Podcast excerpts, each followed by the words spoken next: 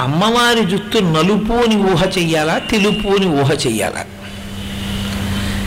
మళ్ళీ అదొకటి ఉంటుంది కదండి అవి ఏమైనా చెప్పారా వ్యాసుల వారు? వాటి గురించి ఆయన ఏం మాట్లాడలేదు.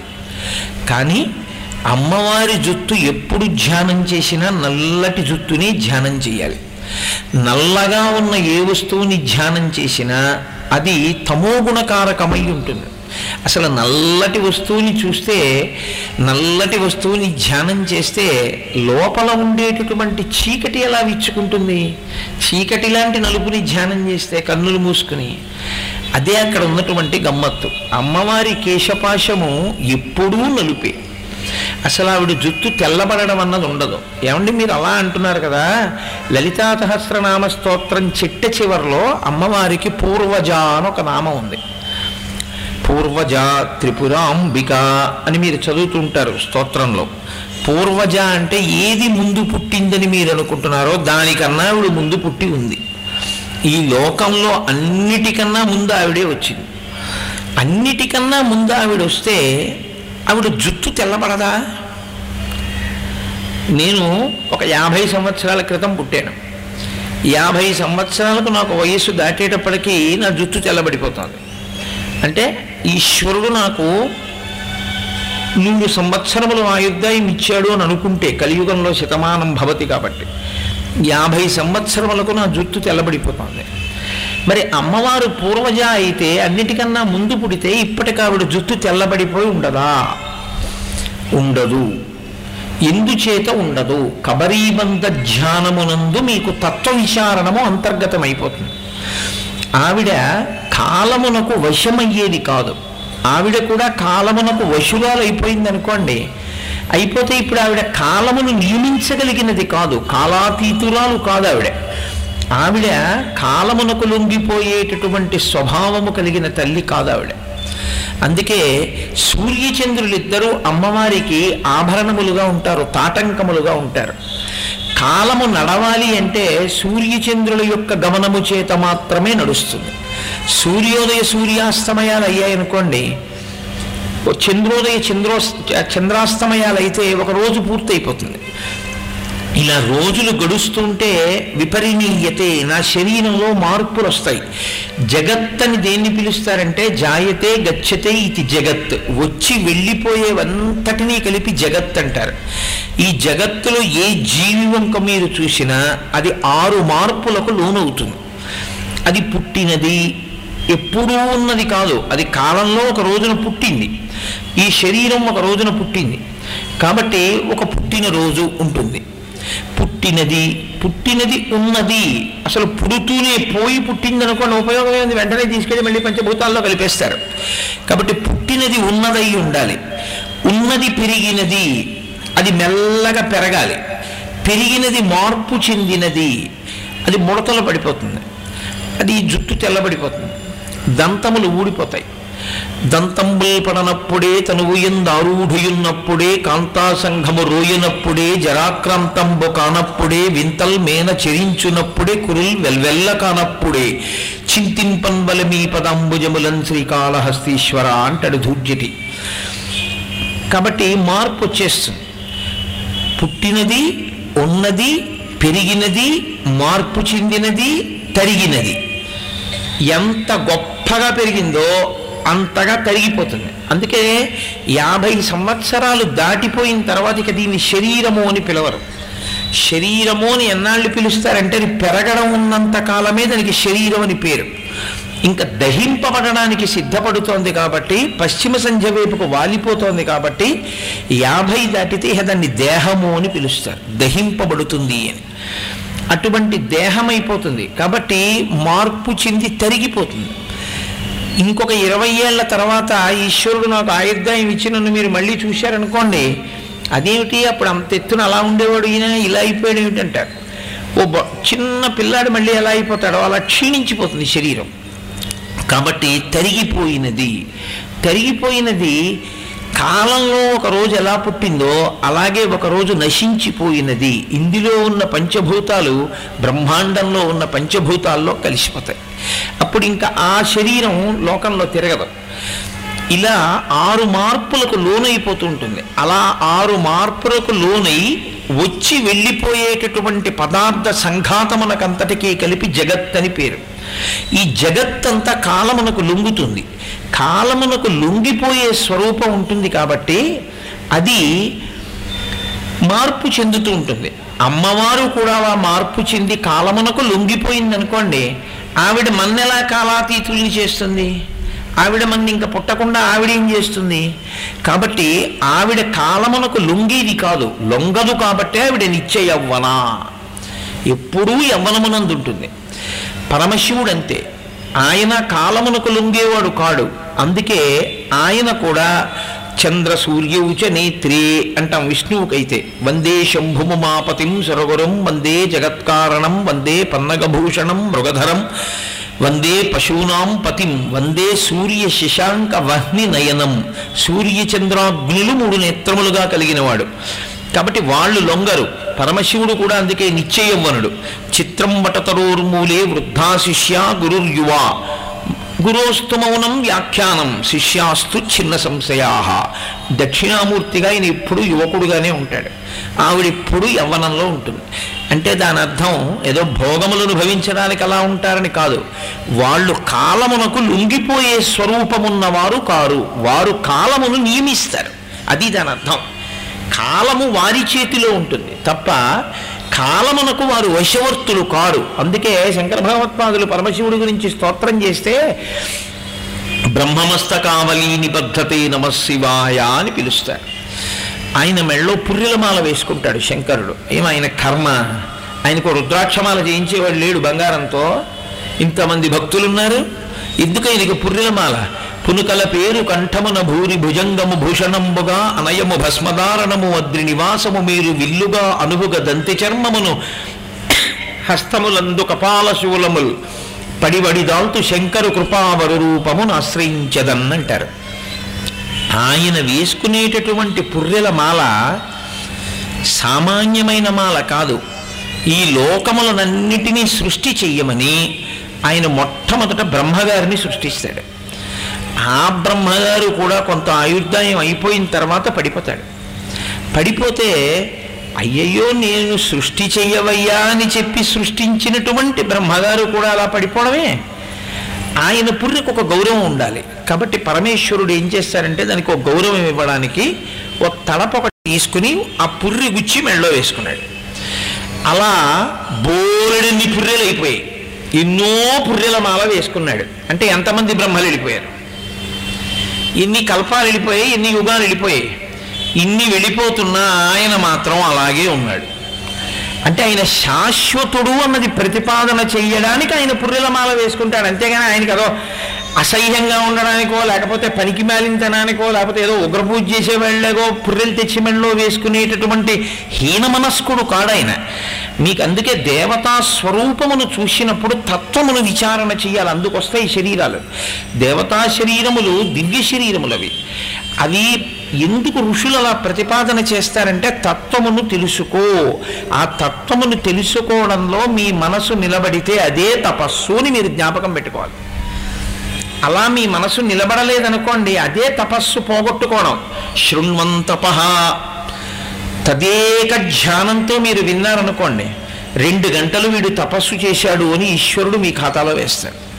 రెండు గంటలు నేను ఏకధారగా ప్రసంగం చేశాను అనుకోండి రెండు గంటలు వీడు తపస్సు చేశాడు అని నా ఖాతాలో వేస్తాడు. కాబట్టి ఆ తత్వం అలా ఎందుకు వస్తుంది అంటే మీరు విచారణ చేసి దాని యొక్క వైభవాన్ని మీరు గ్రహించాలి అని వస్తుంది. కాబట్టి ఇప్పుడు అమ్మవారు అలా లొంగిపోయేది కాదు కాలమునకు లొంగదు.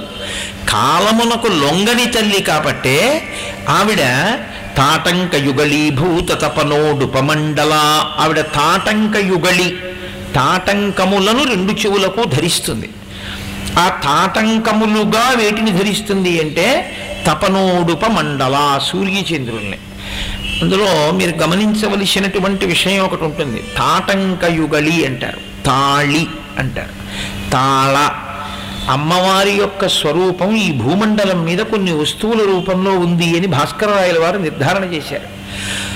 అలా చెప్పినటువంటి వాటిల్లో అత్యంత శ్రేష్టమైనటువంటిది అమ్మవారి సౌభాగ్య వస్తువు అంటారు. దాన్ని ముట్టుకోవాలన్నా దాన్ని పట్టుకోవాలన్నా కొంత అధికారం ఉన్న వారికి తప్ప అలా ముట్టుకునే అదృష్టాన్ని అమ్మవారి ఇవ్వదు అంటారు. తాటి చెట్టు భూలోక కల్పవృక్షం. అది సాక్షాత్ అమ్మవారి స్వరూపం. మనకి ఋషులు ప్రతిపాదన ఏమిటంటే ఆ తాటాకుకు ఒక శక్తి ఉంటుంది అని. ఆ తాటాకు భర్తకి వచ్చేటటువంటి గండకాలంలోంచి భర్తని దాటిస్తుంది అని అందుకే సౌభాగ్య వస్తువులు అని కొన్ని ఉంటాయి. అది ఉంది అంటే గుర్తు ఏమిటంటే ఆమె యొక్క భర్త సశరీరుడై ఉన్నాడు జీవించి ఉన్నాడు అని గుర్తు. అందుకే తీసుకొచ్చి తాళి కడతారు. ఆ తాళి కట్టేటప్పుడు పెళ్ళిలో ఆ మెళ్ళో తాళి కడుతూ నేను ఒక మాట చెప్తాడు. నేను నీ మెళ్ళో తాళి కడుతున్నాను. ఈ తాళి కడుతున్నాను అంటే గుర్తు ఏమిటో తెలుసా? నేను ఎంతకాలం ఉంటానో అంతకాలము నీ మెడలో ఈ తాళి ఉంటుంది అంటారు. అది పొరపాటున ఇంకొకటి ఇంకొకటి కట్టించుకుంటారేమోనని దాని పేరు తాళి అని ఉంచారు. తాళి అంటే తాళ తాటి చెట్టులోంచి వచ్చింది. తాటి ఆకు తీసుకొచ్చి ముడి వెయ్యకుండా మంగళసూత్రాన్ని కట్టించుకోరు. తాటి ఆకుని కలపాలి. ఆ మంగళసూత్రాన్ని తీసుకొచ్చి కొబ్బరి బొండం మీద పెట్టి పూజ చేసేటప్పుడే తప్పకుండా పచ్చి తాటాకు కొత్త తాటాకు తీసుకొచ్చి మంగళసూత్రానికి ముడి వేసుకుని మొట్టమొదట తాళి కట్టించుకునేటప్పుడు మెడలో వేసుకుంటారు. అలాగే తాటంకములు అంక అంటే గుర్తు.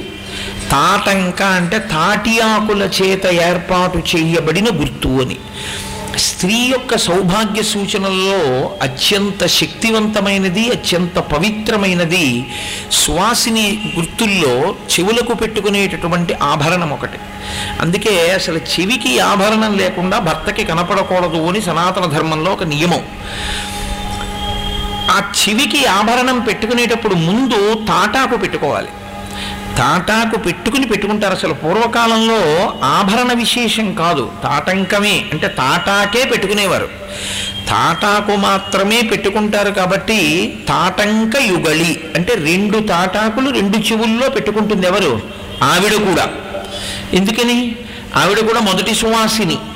అలా పెట్టుకుంటుంది కాబట్టే ఆవిడ భర్త కూడా గండం పైకి గండం తప్పిందన్నారు. శంకరాచార్యులు వారు ఒక చోట చాలా చమత్కారం చేశారు సౌందర్యలహరిలో ఆయన అన్నారు సుధామప్యాస్వాద్య ప్రతిభయజరా మృత్యుహరిణీం విపద్యంతే విశ్వే విదిశతముఖముఖాద్యాది విషద కరాళం యక్ష్వేళం కబలతవత కాలకలనా శంభోస్తన్మూలం తవ జనని తాటంక మహిమా అన్నారు అమ్మ పరమశివుడు హాలాహలం దాగేశాడంటే ఆయన గొప్ప కాదమ్మా. నీ చెవులకు తాటంకములు ఉన్నాయి కాబట్టి ఆయనకి గండం రాలేదమ్మా హాలాహలం తాగాడు అన్నాడు. అంత గొప్ప సౌభాగ్య వస్తువు అది. అమ్మవారి చెవులకు పెట్టుకునేటటువంటి తాటంకములు కేవలము తాటాకులు కావు. తాటాకులతో పాటుగా ఆవిడ చెవులకు పెట్టుకున్న ఆభరణములు సూర్యచంద్రులు. సూర్యచంద్రులిద్దరూ ఆవిడికి ఆభరణమైతే సూర్యచంద్రుల గతి వలన వచ్చేటటువంటి కాలమునకు ఆవిడలా లొంగుతుంది? కాలము ఆవిడకు ఒక ఆభరణము. ఆ కాలమునందు జీవులన్నీ పడిపోతాయి. ఆవిడ మాత్రం సాక్షిగా అలాగే ఉంటుంది. కాలమునకు వశవర్తి కాని తల్లి కాబట్టి ఆవిడ నిశ్చయవ్వనా? ఇప్పుడు అటువంటి నిత్యయవ్వన అయినటువంటి తల్లి కాబట్టి ఆవిడ జుట్టు తెల్లబడదు. ఎప్పుడూ నల్లగా ఉంటుంది. ఇవన్నీ వ్యాసుల వారు చెప్పారా? చెప్పక్కర్లేదు. మీరు ఆ వస్తువు గురించి ధ్యానం చేస్తే మీరు ఆ వస్తువు గురించి పరిశీలనం చేస్తే అమ్మవారి యొక్క కబరీబంధ పరిశీలనం చేసినప్పుడు ఈ తత్వ విచారణం మీరు చేస్తుంటే దీని వలన ఏమవుతుంది అని అడిగారు. ఎందుకు చెయ్యాలి ధ్యానం? అమ్మవారి యొక్క కేశభారమును మీరు కానీ ధ్యానం చేసిన అమ్మవారి కేశభారము గురించి విన్నా మీ క్లేశభారము తగ్గిపోతుంది. మనసుకి ఏ క్లేశం ఉన్నదో ఆ క్లేశం పోతుంది ఆ కష్టాలు పోతాయి. పోయి అమ్మవారి జుట్టుని ధ్యానం చేయడం చేత మన క్లేశములు తొలగిపోతాయి. కాబట్టి లౌకికంగా ఉండేటటువంటి కేశపాశమిచ్చేటటువంటి మోహాన్ని అమ్మవారి జుట్టు ఇవ్వదు. సరికదా? ఆ జుట్టు జ్ఞానం ఇస్తుంది ఇన్ని చెప్పడం కోసం వ్యాసుల వారు తేలికగా ఎంచుకున్న మార్గం ఏమిటంటే పుష్పముల చేత అలంకృతమైనటువంటి కబరీబంధము కలిగిన తల్లి. పుష్పముల చేత అలంకృతమైనటువంటి కబరీబంధము అని ఎందుకన్నారంటే అది సువాసిని సూచన. సువాసిని తనంత తానుగా తప్పకుండా పాటించవలసినటువంటి ముఖ్యమైన మూడు నియమాలని శాస్త్రం చెప్తుంది. అందులో ఒకటి కబరీబంధమునందు పుష్పములను ఉంచుకోవడం. రెండవది పాపట యొక్క ప్రారంభ స్థానమునందు బొట్టు పెట్టుకోవడం. మూడవది తప్పకుండా మధ్యాహ్నం వేళ భోజనం అయిపోయిన తర్వాత తాంబూలాన్ని నవలడం. ఈ మూడు సువాసినిత్వాన్ని పెంచుతాయి. ఐదోతనాన్ని పెంచేటటువంటి అమ్మవారి అనుగ్రహమైనటువంటి వస్తువులుగా చెప్పబడతాయి. వీటినే లలితా సహస్రంలో వ్యాసుడు ప్ర పరోక్షంగా ప్రతిపాదన చేస్తున్నాడు ఆ వైభవాన్ని. కాబట్టి ఇప్పుడు ఆ తల్లి పుష్పాలంకృతమైన కబరీబంధంతో ఉంది. శంకరాచార్యులు వారు ఆ కబరీబంధమునకు ఉన్నటువంటి శక్తిని దృష్టిలో పెట్టుకుని ఒకడుగు ముందుకేశారు. విష ఆయన అన్నారు ధునోతుద్ధాంతం నస్తులిత దళితేందీవరవనం ఘన స్నిగ్ధ శ్లక్షణం తవ శివే యదీయం సౌరభ్యం సహజముపలబ్ధం సుమనసో వసంతస్మిన్ మన్యే వల్లమధన మాటి విటపినాం. అన్నారు ఆయన ప్రారంభం చేస్తూనే సౌందర్యలహరిలో బహుశ ఏ శ్లోకాన్ని ఇలా మొదలు పెట్టలేదు ఆయన. ఆయన ప్రారంభం చేస్తూ అన్నారు ధునోతుధ్వాంతం అంటూ మొదలెట్టారు. ధునోతుధ్వాంతం అంటే అమ్మా మా అజ్ఞానపు చీకట్లు విచ్చిపోతున్నాయి. దేని చేత ధునోతుధ్వాంతం న స్థులిత దళితేందీవరవనం నహ అంటే మాకు. మా అందరి అజ్ఞానపు చీకట్లు పోతున్నాయి. దీని చేత నీ యొక్క కబరీబంధమును మేము దర్శనం చేయడం చేత. వ్యాస భగవానుడు లలితా సహస్రంలో చెప్పినప్పుడు ఆ కబరీబంధం యొక్క ముడి అలంకృతమైన పువ్వులు మాత్రమే చెప్పాడు. జుత్తు గురించి విశేషంగా చెప్పలేదు ధ్యానంలో. నీలచికురా అని మాత్రం ఒక నామాన్ని వేశారు. మళ్ళీ లలితా సహస్రంలోనే జుత్తు గురించి. శంకర భగవత్పాదులు ధ్యానమునకు యోగ్యమైన రీతిలో సాధకుడు తయారు కావడానికి మరికొన్ని వివరములనిచ్చారు ఆవిడ జుత్తు ఎలా ఉంటుంది? అంటే ధునూతు ధ్వాంతం న స్థులిత నల్ల కలువల తండం ఒకటి మీరు చూశారనుకోండి. తండము అంటే ఇటువైపు ఉంటుందో లేదో నాకు అవ- అవగాహన లేదు. గుర్రపు డెక్క మొక్క అని ఉంటుంది కాలవల్లో. అది మధ్యలో ఇంకా ఖాళీ ఏమి ఉండదు. కింద నీరు కనపడదు అలా పెరిగిపోతుంది. నల్ల కలువల యొక్క తండము కూడా అలాగే పెరుగుతుంది. అసలు నీరు కనపడకుండా నల్ల కలువలు విచ్చుకున్నాయి అనుకోండి నల్ల కలువకి ఒక లక్షణం ఉంటుంది. అది తెల్ల కలువకి ఎర్ర కలువకి ఉండదు. మీరు ఎప్పుడైనా జాగ్రత్తగా మూడిటిని పరిశీలన చేస్తే మీకు తెలుస్తుంది. నల్ల కలువ విచ్చుకుని విచ్చుకోకుండా ఉన్నప్పుడు మీరు దాంట్లోకి ఇలా చూస్తే ఆ రేకుల యొక్క మొదటి భాగమునందు నీటి తుంపరలు ఉంటాయి. రెండు నల్ల కలువలోకి మీరు ఇలా కళ్ళు పెట్టి చూస్తే కళ్ళకి చల్లగా ఉంటుంది. చల్లతనాన్ని ఇవ్వగలిగినటువంటి శక్తి ఒక్క నల్ల కలువ ఎందే ఉంటుంది. తెల్ల కలువ ఎందు ఎర్ర కలువ ఎందు ఉండదు. అందుకని శంకర సౌ శంకరులు సౌందర్యలహరిలో చోట దృశాద్రాఘీయస్య దరదలిత నీలోత్పల రుచా దవీయాంసం దీనం స్నపయ కృపయా మమపి శివే అనేనాయం ధన్యో భవతి నచతే హానిరియత వనేవా హర్మ్యేవా సమకర నిపాతో హిమకర అంటారు. దరదలిత అంటారు. విచ్చుకుని విచ్చుకోనటువంటి నల్ల కలువలోకి ఇలా కళ్ళు పెట్టి చూస్తే కళ్ళకి చల్లత చల్లతనం ఎలా తగులుతుందో అలా ఉంటుంది అమ్మవారి కన్నులు అంటారు. అలా అమ్మవారి జుత్తుట నల్ల కలువల తండల్లా ఉందిట. అంటే ఆ జుత్తు మోహమును కల్పించేది ఆ మో ఆ జుత్తు మిమ్మల్ని పాడు చేసేది ఆ జుత్తు ఇంకొక రకమైన ఇంకొక రకమైనటువంటి రజో సంబంధమైన కోరిక మనసులో కల్పించేది కాదు. అది జగజ్జనని యొక్క కేశపాశం. ఆ కేశపాశానికి ఒక శక్తి ఉంది. ఏమిటా శక్తి? అంటే అది మీ అజ్ఞానపు చీకట్లను చీల్చేస్తుంది. అందుకే అనుమానం అక్కర్లేదని శంకరాచార్యుల వారు ప్రారంభం ఫలశ్రుతి చెప్పారు. ధునోతుద్ధాంతం స్థులిత స్థులిత దళితేందీవరవనం నల్ల కలువల తండం ఎలా ఉంటుందో ఆవిడ జుత్తు అలా ఉంటుంది. ఘన స్నిగ్ధ శ్లక్షణం చికుర నికురంబం తవ శివే. అందుకే శంకర భగవత్పాదుల యొక్క ప్రతిభ అంతా ఆయన పిలవడంలో ఉంటుంది సౌందర్యలహరిలో. అనేక నామములు వెయ్యరైన ఏదో ఒక్క నామంతో పిలుస్తారు. ఆయన ఏ నామంతో పిలిచారో దాన్ని బట్టి ఆ శ్లోకంలో ఆయన ఏం చెప్తున్నారో తెలిసిపోతుంది. తమ శివే శివే అని పిలిచారు. శివే అంటే విశేషమైనటువంటి మంగళములను శుభములను శోభనములను కళ్యాణములను ఇవ్వగలిగిన తల్లి. అటువంటి జగజ్జనని ఏ కోరికైనా తీరుతుంది. ఎంత గొప్ప క్లేశమైనా విడిపోతుంది. ఎటువంటి కష్టమైనా తరిగిపోతుంది. అటువంటి చల్లదనాన్ని ఇవ్వగలిగినటువంటి శక్తి అమ్మవారి యొక్క జుత్తుకుంది.